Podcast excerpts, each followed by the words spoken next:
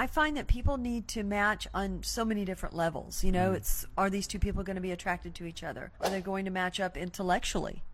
Uh, uh, goals, morals, values, those things. And then there's the intangibles. I mean, you could have mannerisms that somehow remind me of a guy I dated that just irritated the hell out of me, even though we match perfectly on paper.